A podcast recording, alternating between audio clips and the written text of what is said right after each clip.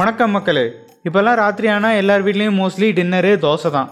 அந்த தோசையை தட்டில் போட்டு எடுத்துகிட்டு வரும்போது அந்த தோசையை அப்படியே உத்து பார்த்தீங்கன்னா மேலே எல்லாம் ஓட்டை ஓட்டையாக இருக்கும். ஏன் ஓட்டையாக இருக்குது அப்படின்ற கேள்விக்கு பதிலை யோசிச்சுக்கிட்டே இருங்க. அதை கடைசியாக பார்க்கலாம். இந்த உலகத்திலே முதல் முதல்ல வெறும் மனிதர்களால் கட்டப்பட்ட ஒரு அணை எது அப்படின்னு நம்ம கேட்டோம்னா அதுக்கு பதில் கல்லணை. அது நம்ம ஊர் தமிழ்நாட்டிலாம் இருக்குது. எல்லாத்துக்குமே தெரிஞ்சிருக்கும். கரிகால சோழன் தான் அதை கட்டினாரு.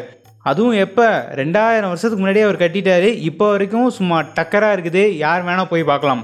அந்த கல்லணையிலேருந்து இப்போ ரீசெண்டாக தண்ணியை திறந்து விட்டுருக்காங்க. பொன்னியின் செல்வன் புக்கெல்லாம் படிச்சிருந்தீங்கன்னா உங்களுக்கு காவேரி ஆத்தோட இம்பார்ட்டன்ஸ் புரிஞ்சிருக்கும். அந்த வழியில் எப்படியெல்லாம் போயிருப்பாங்க எப்படியெல்லாம் அதை யூஸ் பண்ணியிருப்பாங்கலாம் அந்த மாதிரி ஒரு காவிரி ஆறை இப்போ தண்ணியே இல்லாமல் பார்க்குறதுல நமக்கு ரொம்ப கஷ்டமாக இருக்கும். ஆனால் இப்போ இந்த தண்ணியை திறந்து விட்டதுனால அதாவது கல்லணையிலேருந்து திறந்து விட்டதுனால தஞ்சாவூர் வழியாக இந்த காவிரி ஆற்று தண்ணி வந்திருக்கு. அந்த தண்ணியை மக்கள் எல்லாம் ஆர்த்தி எடுத்தெல்லாம் வரவேற்றிருக்காங்க. ஆக கரிகால சோழன் கட்டின கல்லணையிலேருந்து வந்த தண்ணி அவரோட கேபிட்டலுக்கே வந்துருச்சு. இந்தியாவுக்கும் சைனாவுக்கும் நடந்த கைகலப்பு வீடியோ ஒன்று இப்போ ரீசெண்டாக சோஷியல் மீடியாவில் ஸ்ப்ரெட் ஆகிட்டு இருக்கு. அதை பார்க்குற எல்லாத்துக்கும் ஒரு பயங்கரமான சந்தேகம். இவங்கெல்லாம் மிலிட்ரிங்கிறாங்க கையில் ஒரு ஆயுதமும் இல்லை. கட்டி பிடிச்சி தள்ளிக்கிட்டு இருக்காங்க. இப்படி தான் சண்டை போடுவாங்களா? நம்மலாம் கண்ணெல்லாம் வச்சு சுடுவாங்க. அப்படின்லாம் எதிர்பார்த்தோமே என்ன இது? அப்படின்னு ஒரு பக்கம் சந்தேகம் போயிட்டுருக்கு.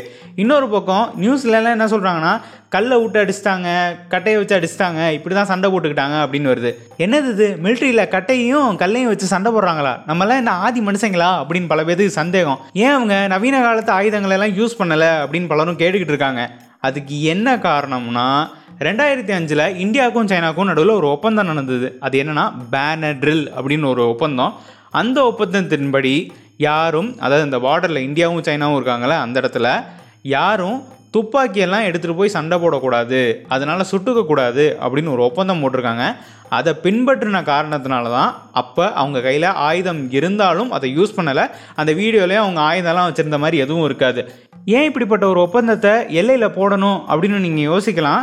ரொம்ப காமன் சென்ஸான ஒரு கேள்வி தான் என்ன காரணம்னா அந்த எல்லையில் அதாவது இந்தியாவுக்கும் சைனாவுக்கும் இருக்க எல்லையில் கரெக்டாக வேலிகள் போட்டோ இல்லை கல்லை வச்சோ ஒரு மார்க்ஸ் கிடையாது. அது ஆரம்பத்துலேருந்து இவங்க பண்ணவே கிடையாது. இந்தியா சைட்லேயும் பண்ணல சைனா சைட்லேயும் பண்ணலை. அந்த ஒரு காரணத்தினால எது யாரோட ஏரியான்றது தெரியாது. அந்த ஒரு குழப்பத்தில் சண்டை வந்துடக்கூடாது அப்படின்ற ஒரு காரணத்தினால இந்த ஒரு ஒப்பந்தத்தை வச்சுருந்தாங்க. அதாவது யாராவது தெரியாத்தனமாக வந்துட்டாங்கன்னா ஒரு பேனரில் வந்து காட்டுவாங்க இது எங்கள் ஏரியா? நீங்கள் தெரியாமல் வந்துட்டீங்க. அப்படின்னு சொன்னால் எல்லாம் பின்னாடி போயிடுவாங்க அப்படி தான் இது வரைக்கும் இருந்திருக்கு. ஆனால் இந்த பிரச்சனை அது வேறு மாதிரி அது நம்ம பேச வேணாம் அது உங்களுக்கே தெரிஞ்சிருக்கும். என்ன பிரச்சனை அப்படின்னு.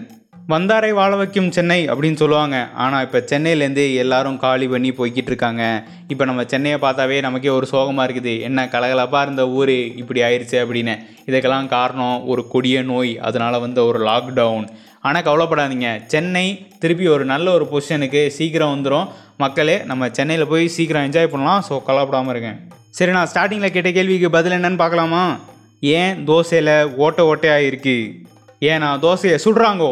நன்றி வணக்கம். மாஸ்டர் ரெண்டு வடை ஒரு tea with save Arjun produced by Clock Voice Media